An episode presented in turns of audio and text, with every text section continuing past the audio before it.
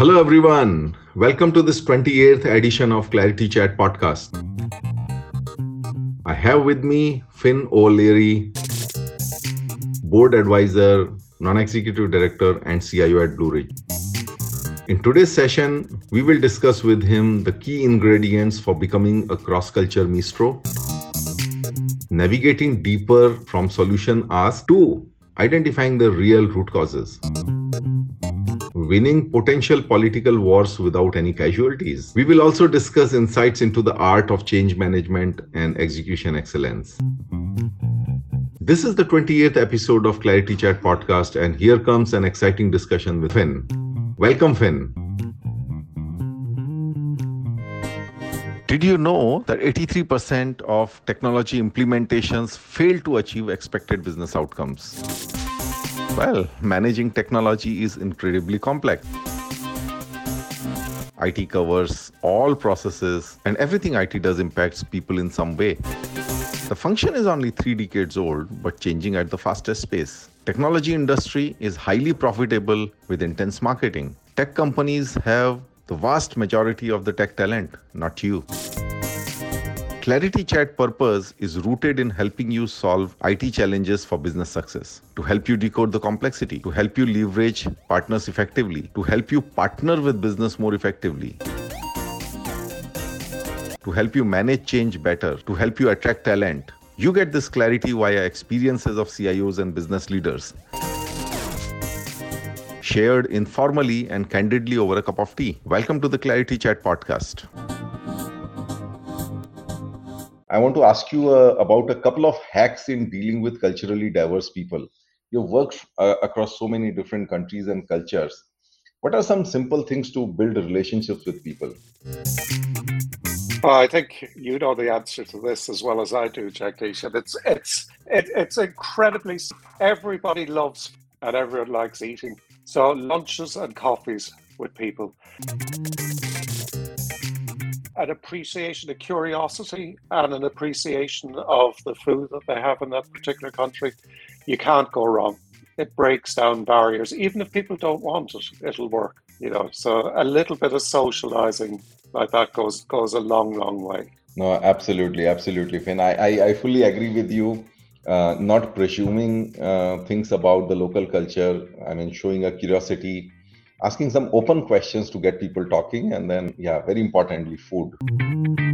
Uh, so Fin, in this first part of the chat you know we try to look at uh, things you know or the leadership principles through the lens of your journey.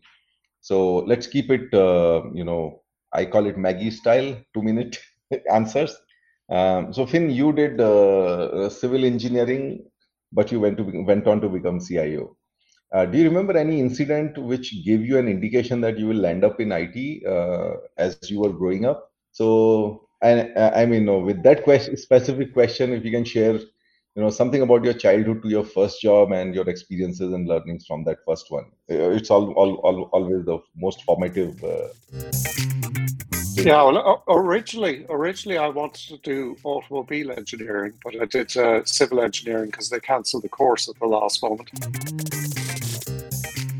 By the time I'd finished, the building industry had collapsed in Ireland, so I ended up working in um, in back office settlements and clearing in a bank.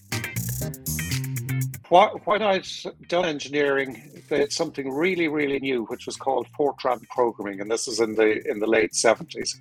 I um, I thoroughly enjoyed that. I remember writing my first simultaneous equation and saying, "Wow, this new computing stuff is is quite interesting." So after a few months in that bank, they had aptitude tests to join the IT department, and the rest is history after that. This was a this was a really really small bank. It had um, twelve or thirteen branches, about 130 employees. So when you joined the IT department and got trained in to be a COBOL programmer, you ended up being a jack of all trades. For example, we used to to run the the end of day. Um, it was a batch process at that time, and quite often the bank would be out of balance. So you'd have to figure out, you know, what branch, what teller had caused this out of balance, and generally fix it, which was, you know, very different to what most programmers would do. But the wonderful thing about this bank is it grew, it um, merged and took over another couple of banks after 10 years later, eight, nine, 10 years later. Um, it had 130 branches and about 1,500 employees. And because it was small and growing rapidly, I'd moved from programmer to team leader, business analyst, systems analyst, architect, and was the head of development. I left there with a team of, of 25. So, you know, um, it was it was very very interesting. But they one of the things that I did while I was there was that I qualified as a member of the Institute of Bankers, and you find this goes throughout the theme of this conversation. You always have to understand the business that you're dealing with. I've I keep telling um, young people in technology, okay, you've got your 20 different certificates and things like this. How many have you got in the business that you're actually working in? So, um, you know, it's, uh, and I've, I've, I've been telling people that for years. And some people have actually come back to me and said, that was a really good tip 15 years ago.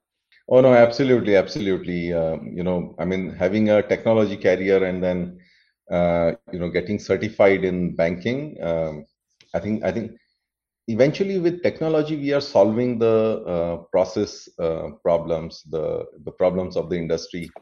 And uh, i think the quality of solutions that we provide will uh, really depend on the depth in which we understand the domain itself. I mean just to relate to that finn you know whenever a function head in my CIO role, you know, asked me to solve something, uh, the first thing I would do is like, you know, okay, uh, I'll come to your department and I'll I'll sort of either walk the shop floor with you or you know, you run me through what you do, how you do, you know, what technologies you currently, what are your biggest pains, plans, and all of that. And I would first pick their brains on, uh, you know, what they do and how they do, even before we talk about uh, technology. So, so, so very important uh, point you brought out, uh, Fin. So, Fin. Uh, yeah, yeah. Like, sorry. The thing on that one is, you know, there's this phrase that I think Jagdish you've you've probably used many times, is um, don't tell me what solution you want. Tell me what problem you have, and then together we'll figure out what the best solution is. Absolutely, absolutely. Yeah, you know, uh, in other words, they say that diagnosis is 90% of the solution if you're able to put your finger on the pulse of the problem i mean uh, the solution wouldn't take much longer yeah and uh, we also see yeah. that you know most of the time uh, we actually go around the mulberry bush not even able to identify where the problem is mm-hmm. exactly yeah. yeah. exactly so so, so let, let's move forward uh, finn so so so after the bank uh, you know as a head of development what next then I went to work for a system supplier, which was Unisys Banking Systems. Did uh, core wholesale banking and for treasury, uh, fairly big applications. And with them, I moved to Singapore, where I did a project for um, Cargill Commodities Company. They're a very, very big commodities company for their regional treasury hub in Singapore. This is in the mid late 90s. They were passing about 20 billion annually through that treasury. And um, they, we turned that treasury, or we turned that treasury function into an in house banking function so that the companies in the group actually came to the treasury for funding rather than going directly to the banks themselves. Following that, I did projects with China Construction Bank, both in Hong Kong and Singapore, starting up China Construction Bank in Singapore, and then moved to all of this time with Unisys. Uh, moved to the Philippines to set up an offshore development center and support center for the Asian region, uh, which I started off with six Filipinos, that Filipinas, Filipinos in my team, and we grew that over about a year, year and a half to 45, and moved all support from London to Asia. So uh, it was, you know, very much regional support for the regional clients across across Asia. Well, what what was interesting, I think, about that time, this was, you know, I'm Irish. I'd worked in the US, but you know, an Irish person working in the US isn't exactly a huge culture shock. I'd worked in Europe and Eastern Europe, which was a bit more, but Asia was a very foreign place to me. I absolutely loved it because it was all so so different. And we go back to the food. Anyone who's been in Singapore knows how good the food is. So I landed in the right place. What I found again, the Treasury project that was going on in Cargill was in was in trouble when I took it over. It was the reason it was in trouble. Back to my previous thing, is my predecessor hadn't understood how their Treasury commodities business worked. And I ended up with a. I remember a guy, currency trader there. I spent hours and hours having cups of tea and coffee with Franco while he continually tried to explain to me, to this dense Irish man, what he was doing. I eventually got it and we adjusted the project a little bit and the whole thing worked. And, you know, it was, it was really, really a great success. The other one then, when I went to the Philippines, and this comes back to culture again. My Philippine staff started acting differently than they had before. Now, I'd worked with these three guys, three young ladies, for three and a half years at this stage, and they were excellent on every project. When you had a deadline, you know, they'd pull as many late nights as you wanted to, and they always came up with the goods. And then when they went to the Philippines, they started acting differently. And what what I fairly quickly understood because I had this is this is pre Google. I had my couple of culture handbooks with me. Is that they could no longer speak independently in meetings. They had to kind of go through the supervisor or manager. So it was a very different way of working. But again, understanding that, I was able to adjust myself so that I could have private one on one chats at times. And then when there was nothing controversial or you needed a group session, you do it that way. So, you know, it was, it was, um, it was quite a quite an interesting education for me. Oh no! Um, so I think I think that was your first brush with cross-cultural learnings, and uh, and and that was really interesting to know that you know the guys, the Filipino guys, when they were working with you in, uh, uh, I think in UK, they were uh, they were okay. Yeah, and then the they, yeah, they worked with me in the UK, in Russia for a bit, and then even in Singapore and Hong Kong, they were fine. But it's when they got back to their home country. So even within Asia, where sometimes you do have, you know, more of this kind of uh, group culture, and the team leader speaks on behalf of the team, you know, kind of the opposite to maybe the US would be at the other extreme where everybody gives their opinion whether you want it or not. At times, you know, kind of kind of thing. So it was, yeah, it was, uh, it was interesting. Yeah, uh, but then how did you overcome that problem? How did you make them behave the way they were doing earlier? Well, I, it was it was very difficult to get. Well, you can't. I can't change Philippine culture. You can change it. So what we did was um, we tried to sideline the manager uh, a little bit because she was actually a bottleneck. We broke them out to, to smaller teams. We put one of each of my six Filipinos that I knew well in charge of those six little teams. And then they were able to represent the three or four or five people under them and speak as the group. But of course, they were already my people and knew how to speak. You know, knew knew what I wanted, and I knew how they operated as well.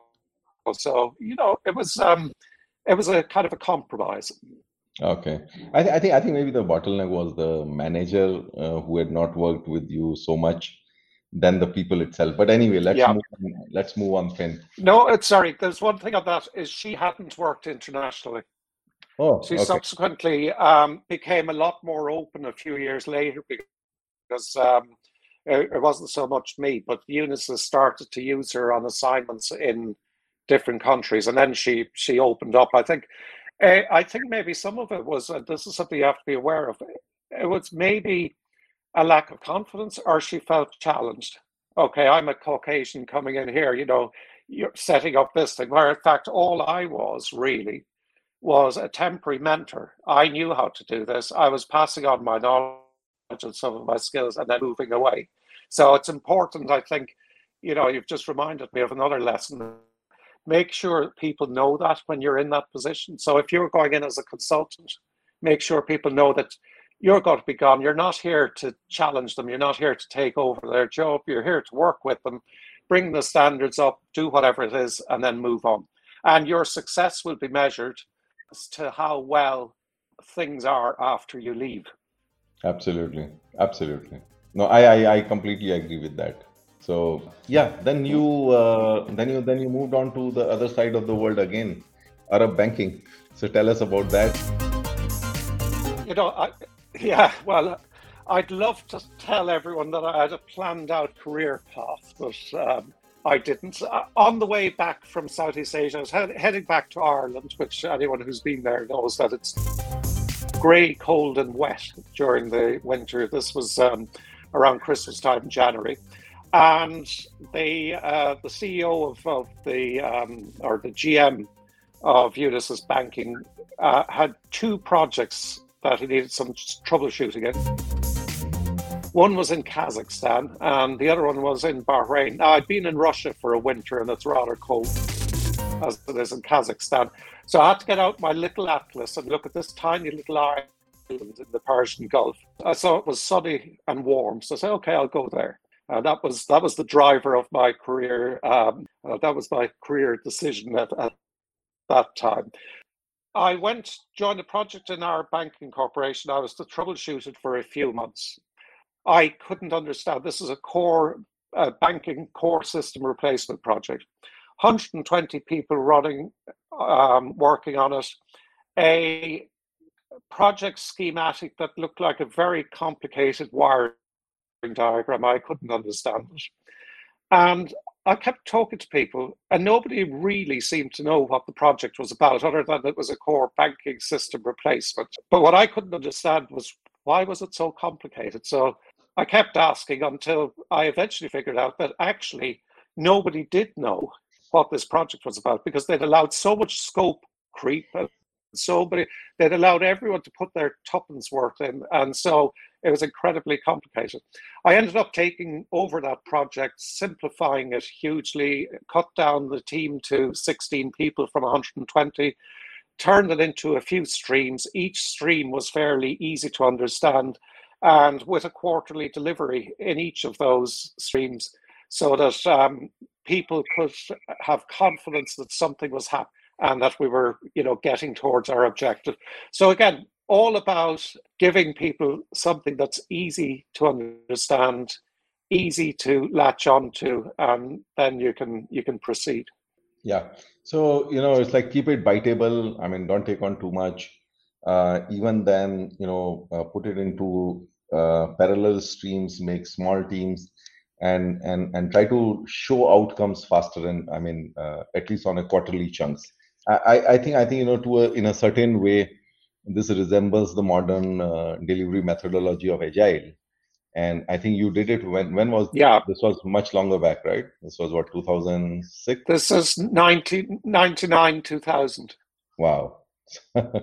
So so it just shows that the principles remain the same that you know deliver fast deliver lean and keep it uh, keep keep it keep it in biteable chunks.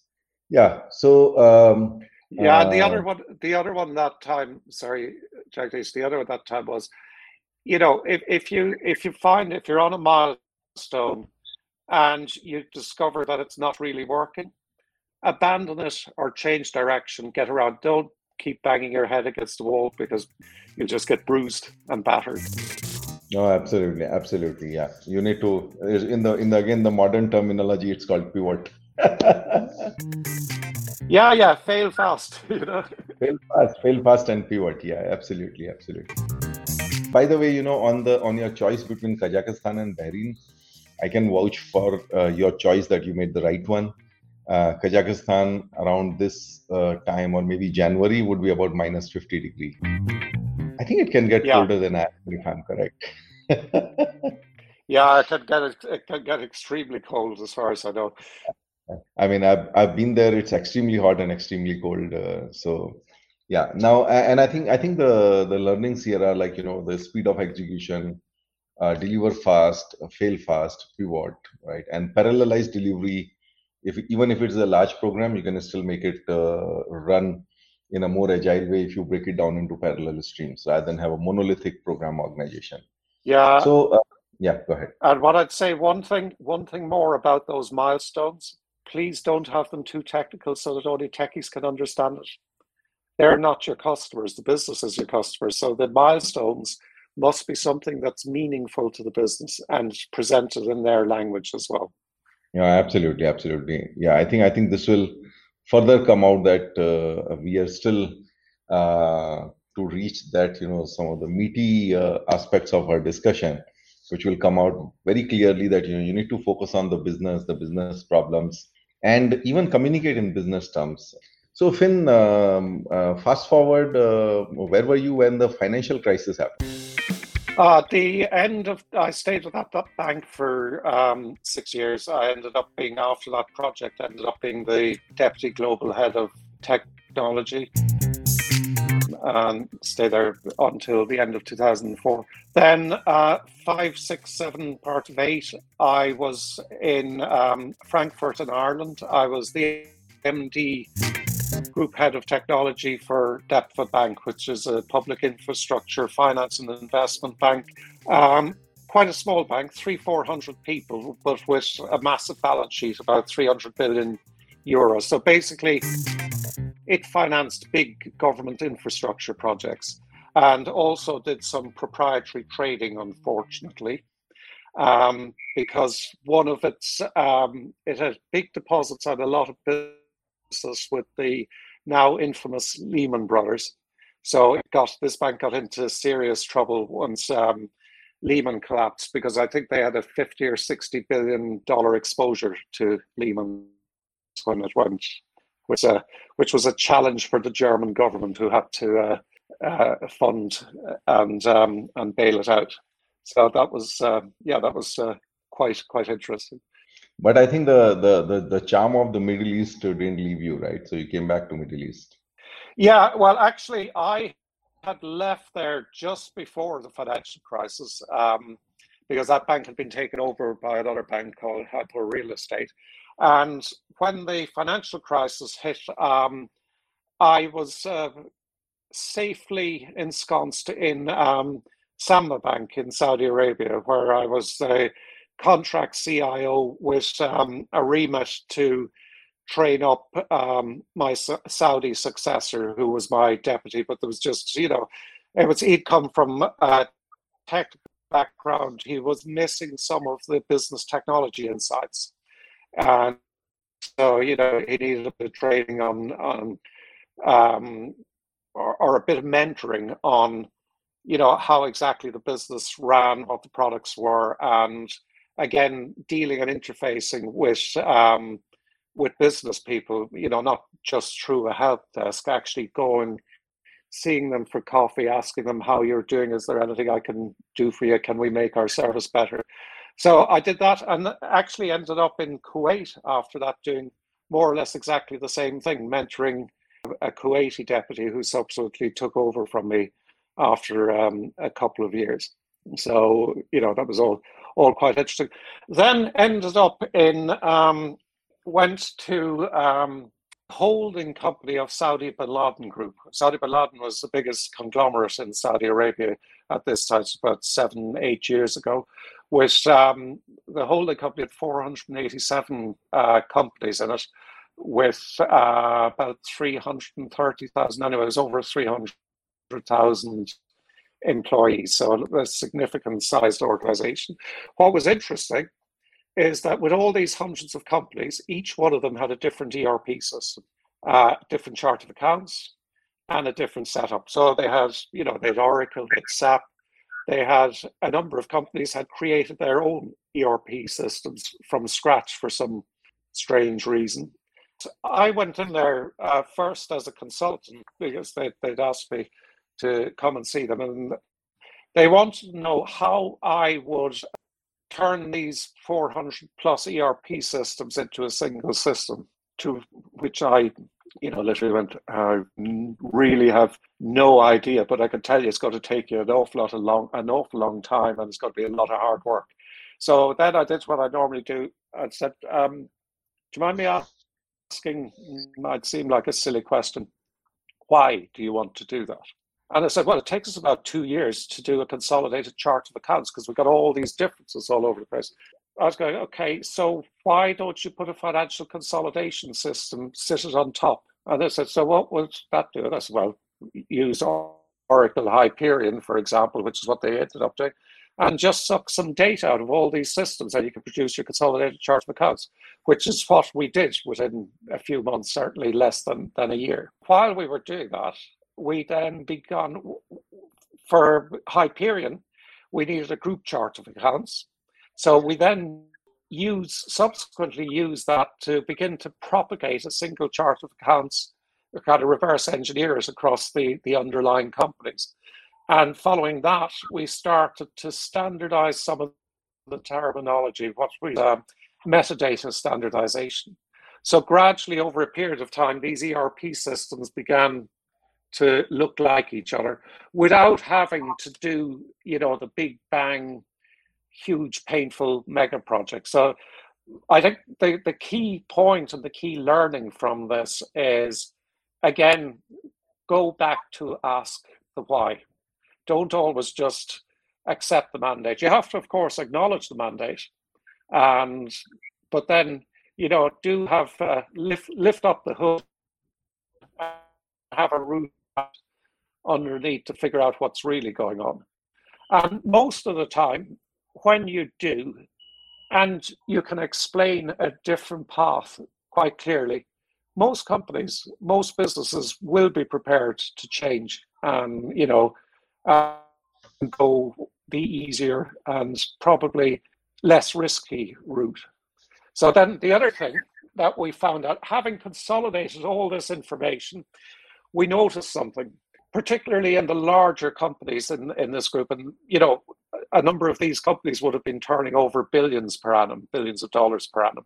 We found a few companies that had huge amounts on deposit and other companies that had huge loans, quite often from the same bank, but they were charging a 6% margin to lend our own money back to us.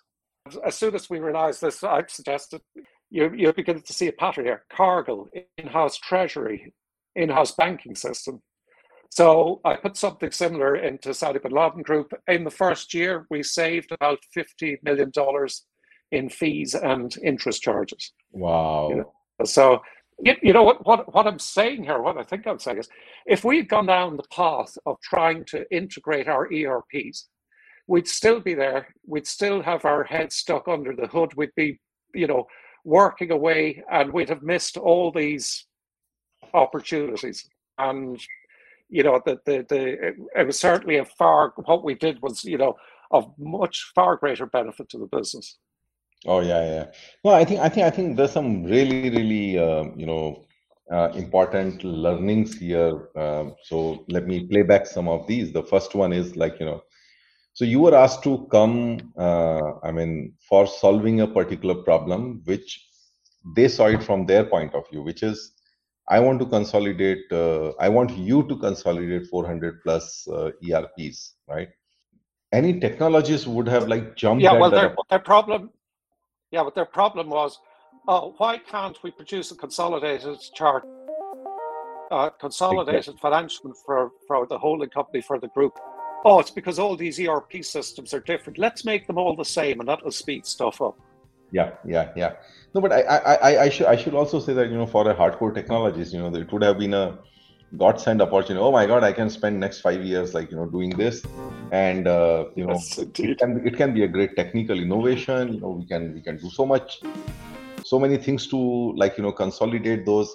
You can actually generate a lot of collaterals uh, for the future. But I think you know, if you, if you, yeah. if you step, if you go deeper than that and go into the why and why and why and they say that you know ask why six times i think you didn't have to go that uh, go that far but you know i think within a couple of whys you understood that Uh, the reason they wanted to consolidate these these ERPs was because they were not getting the information desired from these systems, which was a consolidated chart of accounts. And then, like you know, is there a better way to reach there? And that better way was a high P, Hyperion consolidation. And I think uh, then came the mining part of it, which is uh, sorry, just just one one other aspect of that, Jagdish, is that 487 companies. Some of these companies were reasonably mature. Other ones were on a maturity process scale at the lower end of it. So you know you're basically with the ERPs. From my view, you would have been trying to uh, merge apples and oranges into being some sort of fruit that would never have um, it just you know technically yes it would be it would be um, it's you could actually achieve it. And yes a consolidated erp would no doubt have resulted in great savings but the then the complexities far outweigh the potential business benefit of this. No absolutely absolutely. And i think I, I have also in my experience you know i've seen that in I think in GE also they had 400 plus ERPs. Uh, I don't think they could make it into one, but definitely, you know, the discussion around uh, standardization, around, uh, you know, making the whole uh, IT landscape lean did lead to a reduction in the number of ERPs. But I think the starting point was like, you know, a global uh, chart of accounts. And then the businesses were competing for like, you know, aligning to that global chart of accounts. And, and that led to, uh, you know, a lot of um, I would say change. Uh, so I, I, think I think the moot point here that uh, that is being made is that uh, there is a business problem to be solved. There is a and when business people are trying to solve it, they will bring out a certain technical, you know, uh, ask of it, but you don't really have to do that. You have to go underneath and see is there a better way to solve that problem. Uh, and and and I think and I think uh, from that certain amount of standardization that you did in chart of accounts and all, you would have figured out this information that you know there are people who are putting deposits in the banks and they're taking loans, and then you're paying the margins, right? Hey, I am your podcast host, Jagdish Belwal. I had a rich career as CIO at Tata Motors and GE. Now, as an advisor, I help organizations transform with technology. Technology is necessary for digital transformation, but not sufficient. So I help organizations with the rest of it leadership, strategy, culture, change management, etc. You can connect with me on LinkedIn and Twitter. For now, keep listening and don't forget to subscribe the podcast and do connect with me on LinkedIn. Once you begin to see the data, so you know it's it's actually because we you know, if you took we took a pragmatic approach and just put a, a financial management system, consolidation system on top of it, we were able to much more rapidly, uh, or yeah, more rapidly assimilate key business information and some key business indicators and things like that. And that, that that's just one example. There were actually loads of other things that that you know occurred. One of the other ones was that um, we were always we found that our um, purchase ordering was a complete mess. For example, a lot of them were just in the habit of paying late, you know, paying after 90 days instead of 30 days and incurring, you know, not huge charges, but maybe 1% per month. But when you do 1% per month for three months across a company that's over 50 billion annually, it becomes you know a huge amount of money. So yeah, but but go, it all goes back to this thing that um, they my feeling my feeling has always been that it's up to the technologists to take the lead and understand. Of course, with, with you know with digitization, that's becoming much more of a norm now because you tend to be embedded in the business and if you know if you're if you're running an agile um, you know, kind of process, then you're going to be embedded with business people anyway, because it's all, you know, tends to be more all one team to make it work. But it certainly wasn't the norm in the past. Uh, no, absolutely, absolutely. Yeah. Even and, if you're going to, you know, um, if if if you go to a board meeting, and you're giving an update at a, at a board meeting or some senior management meeting, I'd always go around and try and have a chat with everybody that I know is going to attend beforehand. Just sound them out, give them uh, um, give them an idea of what I'm going to say, so that if I see any warning flags going up, I can address them before the meeting rather than being hijacked or getting into trouble in the meeting. So yeah, like they, I sure, you know, Sandeep, who was I can only see Sandeep's name on on the screen there. But this thing is anyone who spent more than a decade in um, in tech and in their career will realize that it's IQ gets you the job, it's EQ that um, helps you to be successful, and all of that is about human interaction and communication. Okay, no, you actually precluded one of my rapid fires, but that's okay. I'll still ask you that question. So, uh, all right, so sorry. no, not a problem, not a problem. So, uh, so Sumit, uh, yeah, he agrees that correct diagnosis is 99% of the solution. We have another regular here, Kailash Bhatt. Hi, Kailash. And uh, we have Jagdish. Hi, Tambi. He says, Thank you, Jagdish and team, for having Fin as part of ClariTea Chat. Ireland is a good place to live and work if one can manage cold. I think. I think. Yeah, yeah. Well, in Ireland, in Ireland, it's not yeah, the problem with Ireland, it's a bit chilly, but it's also very high humidity. So this dampness goes straight into your bones, especially if you come from a nice warm country. Yeah, that's right. That's right. and uh, yeah, we have another regular here, Sabir. Uh, uh, Sabir, uh, yeah, uh, he says, Greetings, Jagdish and Fin. I'm enjoying the talk show. Uh, it was a really interesting case study that you shared with me where you know apart from solving the problem you know what what really came out as a message was that you can win political wars without casualties. So tell us about the trading floor versus it yeah this was the investment bank that i worked at. Um, I was in there. They were using a, a system called Misys Summit, which is actually a very good treasury trading system but it had a terrible reputation in this bank. It just the system just doesn't work. It doesn't give us the information. Um, so of course, I'm saying actually it's a really good system. I've worked on this before, and it had an excellent reputation in previous organizations. So again, you start scurrying around under the hood, and I found that the reason it could they couldn't get good reports out of the system was that the data wasn't actually in the system. It was all Excel sheets, mainly on the trading floor, about 8,000 of them to be uh, precise. the, um, the traders were very attached to these Excel sheets because with their quants and other guys, they could adjust these really quickly, do stuff on the fly. They didn't have to wait for anyone from IT to write a spec sheet or come and interview them and do the adjustments and things like that. However, they so I was the new new CIO. Now, if my first act had been to say to all these traders, I'd take away all your spreadsheets, then I would have been probably lynched and hung out to dry. And That would have been the end of my my, my tenure in that organization. So what I did was um, I went to the head of risk, and he had already recognized this problem, and you know he was kind of um, shall we say, circling around us um, cautiously.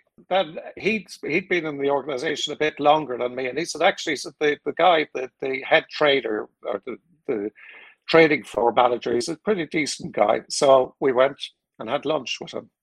We chatted out the problem, and he said, he said, I want to help because it's I'm exposed. I know there, but you know, pricing those Excel sheets would be, you know, like trying to price something out of a dead man's hand, trying to get them away from the trader. So what we did with that one is we got a big four consultancy company to come in and um, effectively do the dirty work for us.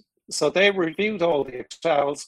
They found out that uh, well over 90% of actually, I think it was only about two or 3% of them had no errors.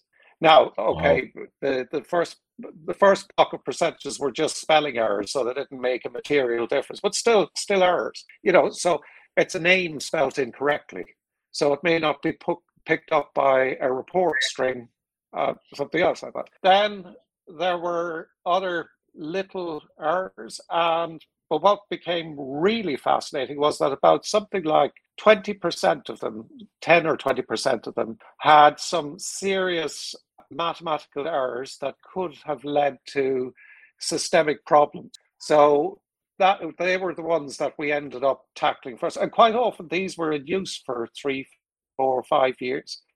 So there was absolutely no reason why they shouldn't have been converted onto the and rewritten on on a you know the core system with the proper database, proper data security, everything like that.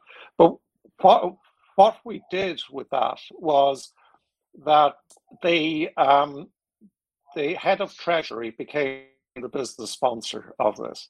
So instead of IT trying to solve the problem, he took it on along with the head of risk, and they asked us to help. So we were no longer the, uh, bad guys. We were now the people coming in to to uh, to help.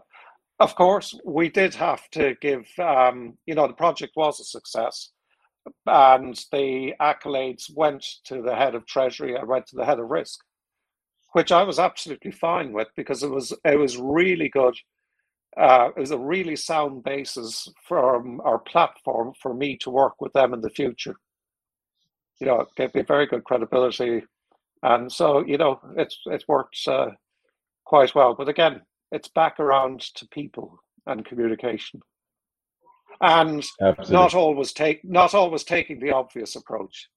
You know, it's one of the things, and Jagdish, you know this very well. I know from previous time. It's all too easy, and I, I think everybody else on the call will recognize this as well. It's all too easy to make tech the scapegoat. And you have to be really careful not to allow that to happen, because if you allow that to happen, you're not only doing your tech people uh, disservice, you're doing the business a disservice because it's you know it's like a decoy. We'll just blame IT. It's the system doesn't work. Yeah, the system doesn't work because you're not using it. You know, yeah. so you have to be. Oh no no no absolutely. I think I think this is a very powerful case study uh, Fin, and that's why I kept it like you know as a separate sharing from you. Uh, the first thing is that you know when there is a big uh, you know business risk that you see out there, uh, you know one you got to act. Second is that you know I mean yeah most big problems are never solved alone. So you got to find the partners within the business, and uh, and and you know mm-hmm. find find the guys who have the real empowerment. Like for example in this in this case even if you call out the problem and you're able to like you know really bring out the problem you're not the one who can solve it you don't have that empowerment right that's a that empowerment yeah. is with the head of it right and even yeah. even even even calling out this whole thing as a risk is actually the head of risk not not really it so you really got the right people in okay and then and then collaborated with them uh, identified the problem valid, got it validated and all the while keeping it sort of safe right? And uh, and and and and and and just acting as a catalyst uh, for all of this. The other thing uh, you know which you mentioned which is also very important is and this is something i have faced and i have sort of solved you know the way business evolves and technology hasn't been very very planned in many businesses uh, there are areas where you know there is a bit of technology somebody brought it you don't know who did that but you know that if something goes wrong, the technology is going to be blamed, even though the formal ownership is not with you. Mm. So, so an approach I took, you know, when I took over as a CIO, and it was a very lean team, and you know, um, a lot of unaddressed areas and all, and uh, and then I started working on them. But one of the approaches that I took was that if there is something uh, okay so it was that there are lots of technology outside of it's boundaries. So my simple challenge to the team was if something goes wrong in that area right will we be blamed for it? Okay? If the answer is yes okay then we better take ownership of it and not let it go unmanaged so so just by asking that question is it going to be blamed for something not working or something failing? If the answer is yes we go out and we seek ownership of that uh, of, of that area. And if people are unwilling then we call it out explicitly that this is in your management area. And then like you know i think the moment you start having those kind of discussions I think a certain amount of governance uh, comes in, even if you know, it may be like you know, okay, come and review it with us, you know, that kind of uh, discussion. Uh, but I think uh, yeah, this, that's a really really good point, Jagdish. I remember a number of years ago going to a CEO saying, um, you know, we need a big increase in the IT budget because you don't have any, this is pre cloud, you don't have any backup data center. And he said, absolutely no way. Absolutely no way. Going to cost way too much. I said, okay, I'll send you a memo um, requesting this, and you just send it back to me, reject that you don't need it. He said, no, no, no, no, hold on. I didn't say definitely not.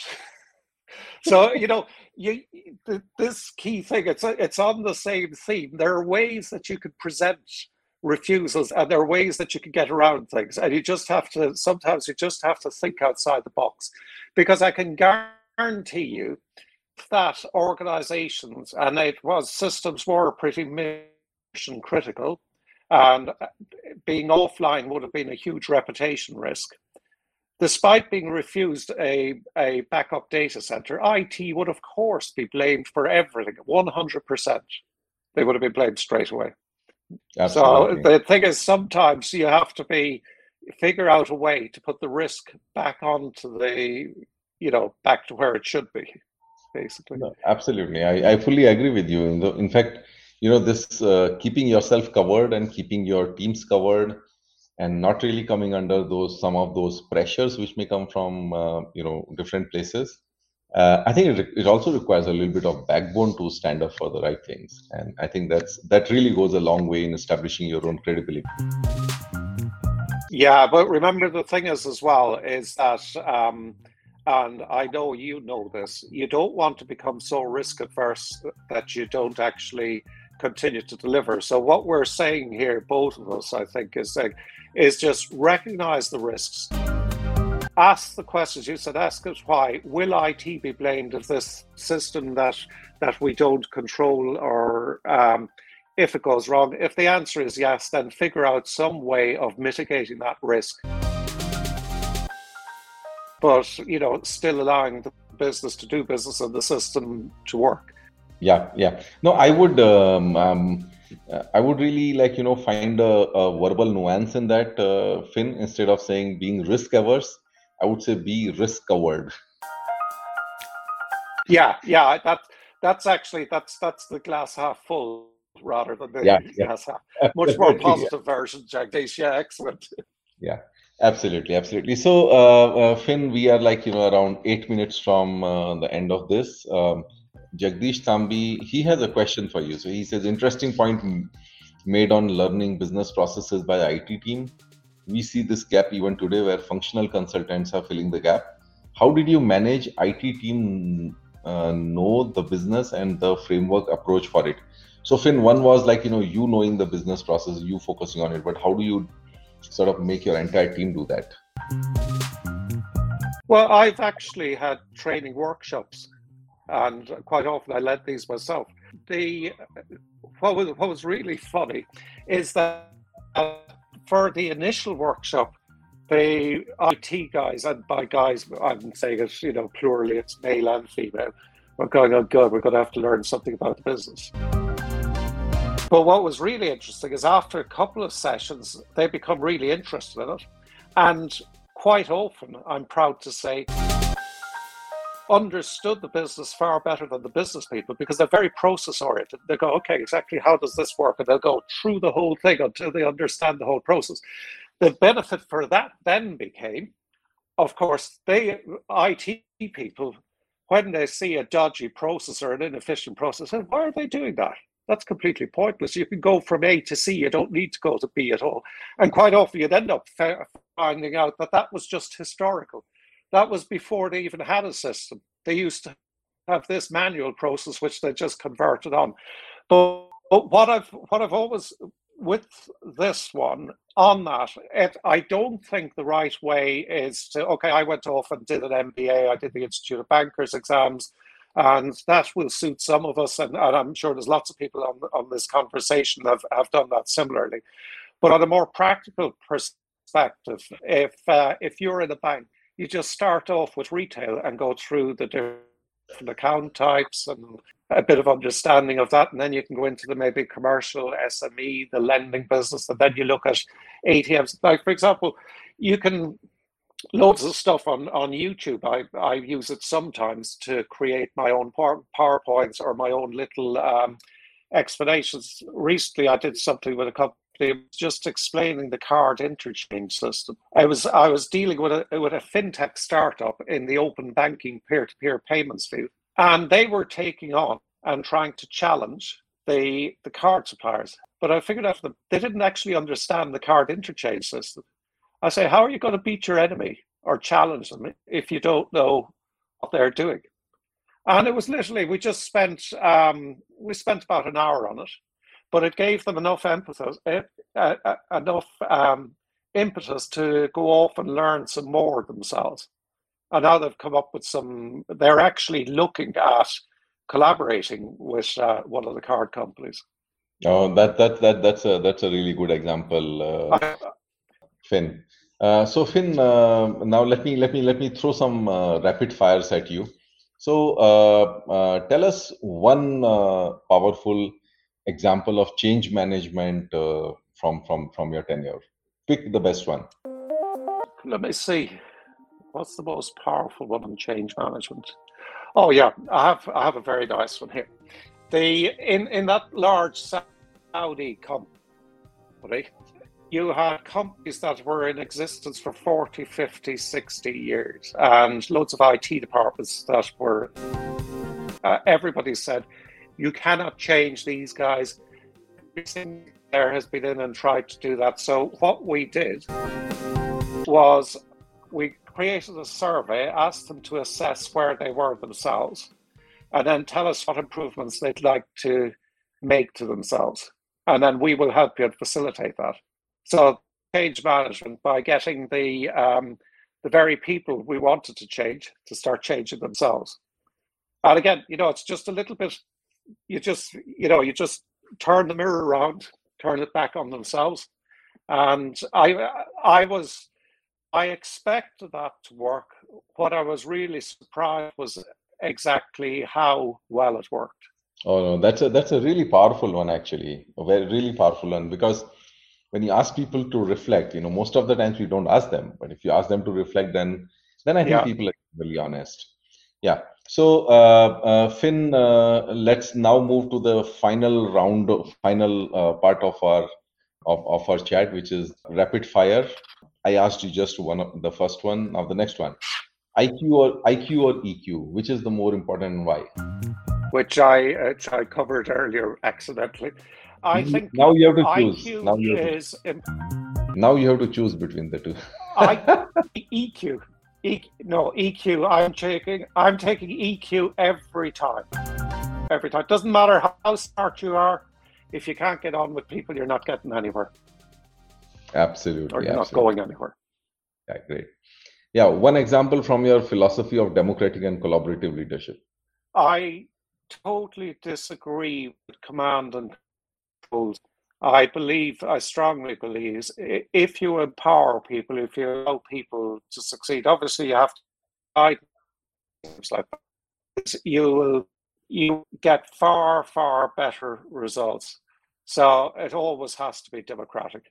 Now, democratic doesn't mean you know just chucking everything and letting everyone do everything in whatever way they want you bound it with some parameters and guidelines and then you let people get on with it which is you know which is which is why a lot of the agile tests when they're done well or really really well if they're not governed properly you can have total chaos oh absolutely so focus on the governance and the hows uh, how uh, of uh, how the work yeah. gets done in the- yeah i i think yeah i i role is there to support and encourage rather than command and control.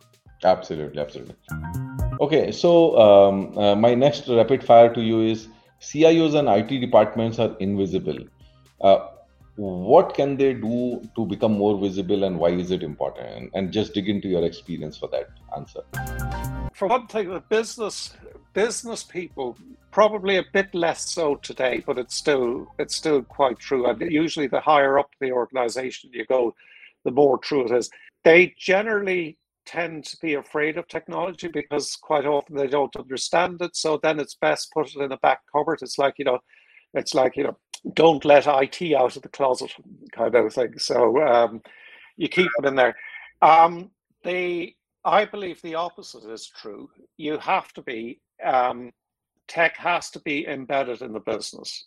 Again, it shouldn't be the case, but it's up to tech to make that happen. You do that by some of the things I previously mentioned, which is understanding the business and then going out, going out and collaborating with the business. You might have to start having a few coffees or a few cups of tea and a few lunches like me, but create those connections, build up that trust, and then you'll be seen as, you know, IT will be seen as as a, much more a, a partner in the business rather than a support function that you know just gets called when they when they have a problem or an issue. Sure. Okay. Is ask anyone on this. Um, always communicate what doing in a way that they understand it. And we all stop, we all forget to do that. We get involved in the project and we forget about communicating and telling people yeah. what we're doing and how we're helping. Yeah, no, I I, uh, I I can share something here. You know, in um, so we had started a process of an annual uh, IT conference Outdo. And uh, you know, about two months before that, we started actually going to the business leaders uh, especially those where we had delivered large programs and we would ask them to for a for a one minute clip on like you know how it helped them. And when we consolidated them across the entire uh, business uh, and we played them back at the conference that actually like you know it, the, the whole energy in the room went up uh, you know substantial uh, notches. So it's also important for the pride and uh, for for the confidence of the team also Okay, so yeah, that's, uh, that's, a that's a really really good one. Yeah. So Fin, uh, maybe my second last question to you, which is, you know, what one thing that enterprises should do, and one thing that they should not do uh, to engage effectively with the startup. You know, let's take it in a little bit of. Um, I got to kind of personalize this a bit, talking about banks and fintechs the organization cultures tend to be very, very different. And banks in general are fairly slow moving, they're risk averse. They like double checking everything because under central bank regulations, they have to do that. Uh, fintechs, young, agile, you know, want to get on with stuff. They when when you now both of these need each other. But when you bring them together, you should not try to impose the mature organization enterprise culture onto the fintech. You, my view on that is you set deliverables, you set targets, you set milestones. And once they achieve those and the work quality is good, then the objective has been achieved. It doesn't matter to you how they got to that particular point because they've achieved the business outcome. So make it very much business outcome focused and on business deliverables. Okay, no, that's great. That's great. And which is one technology you're excited about and why? I'm excited about a lot of technologies. Um, I'm hmm, one the metaverse. If anyone knows what it is, actually. Yeah. Because look, I'm looking at something. I'm looking. We're looking at some things with with a group of people that I've worked with in the in the past, and we're looking at some of the platforms that we've used and we've built for other people in the past is building kind of generic white label versions of those that could be propagated infinitely across the metaverse. So when you want a content creation platform, you have it. When you want a payment platform, you have it. Because if you think about these things, in in a lot of the digital world, there's a load of people doing exactly. You've a, you've ten thousand people inventing the wheel at the same time, and there are only slight variations of that. And I think this. I haven't figured it out yet. I've only just started thinking about this, but I, I think it's it's going to be fascinating.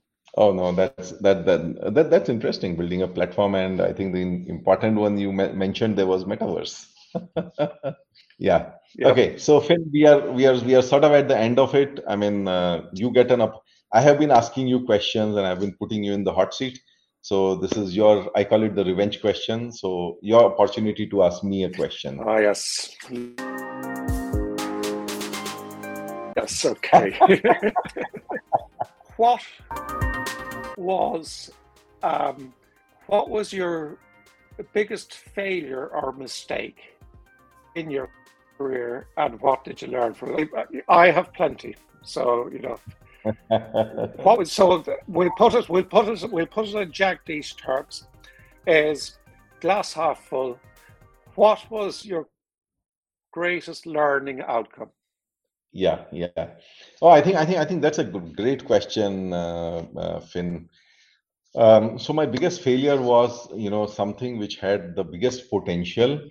Uh, so this was, you know, uh, I think around 2006 or seven, when uh, you know we had connected all the dealers on, you know, these high-speed networks, and uh, the CRM was running everywhere, and that's when, you know, I started uh, looking at two use cases. One is how to use this network to deliver trainings efficiently. That means, you know, I thought of a studio, okay, in uh, within the company, um, and you know some trainer basically opening up like you know some components, and this thing being streamed to, if not, let's say the 2,000 or 3,000 places we had connected, even if it was streamed to 200 places where we could run virtual classrooms, you know, it would be like really really efficient, and the reach and the speed to market will be very uh, very fast.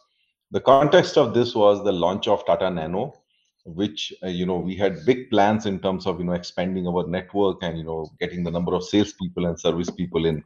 Uh, now it so happened that uh, you know this need didn't come from business. I came from business and I identified this more as a leverage that we could uh, provide from a technology viewpoint for solving a problem of training thousands of people. We actually did run a couple of programs, mm-hmm. but I was the program manager and uh, it failed spectacular. I mean, those two programs were very successful. We ended up training 500 people, but the whole thing really bombed because, and that's where my learning was, and that's why I didn't repeat that mistake again. The biggest uh, problem was I did not really actively find a business sponsor to own that up because it failed because of all the business reasons. Like, for example, uh, there were some large dealers with with you know necessary facilities like you know large conference rooms and you know some backup networks and all where you know they actually provided those facilities for the first training. But then on when they are providing those facilities for other dealers you know you, we got to compensate them. You know there has to be a mechanism to for them to cover their costs and that's a business decision right? The second thing in terms of like you know setting up the studio mm. and you know getting all the equipment and then you know like getting the trainers to use that i mean that's again a business decision so we solved all the technology aspects of it, ran successful pilots, but but I did not create the business sponsorship, and uh, uh, and therefore the business uh, enablement questions didn't get answered, those facilities didn't get set up, and and it bombed. Then on, I have never touched a program which was my passion project, and but there was nobody in the business excited for it. yeah, that's you know it goes back to the thing you must make sure that everybody's on the train when you set out on your journey. I think we discussed absolutely. that one before. Yeah, absolutely. Yeah. I mean, look, by now couldn't, it has couldn't agree more. Yeah, absolutely. Wow, what an insightful discussion with Fin. I loved it. I hope you loved it too. Listen to more of these. Do subscribe to ClariTea Chat podcast available on all major podcasting platforms. In our next podcast, I will host Jay Thomas, VP IT Infrastructure and Operations at Verse Innovation, popularly known for the Daily Hunt and Josh platforms. Watch out for our next ClariTea Chat podcast with Jay Thomas.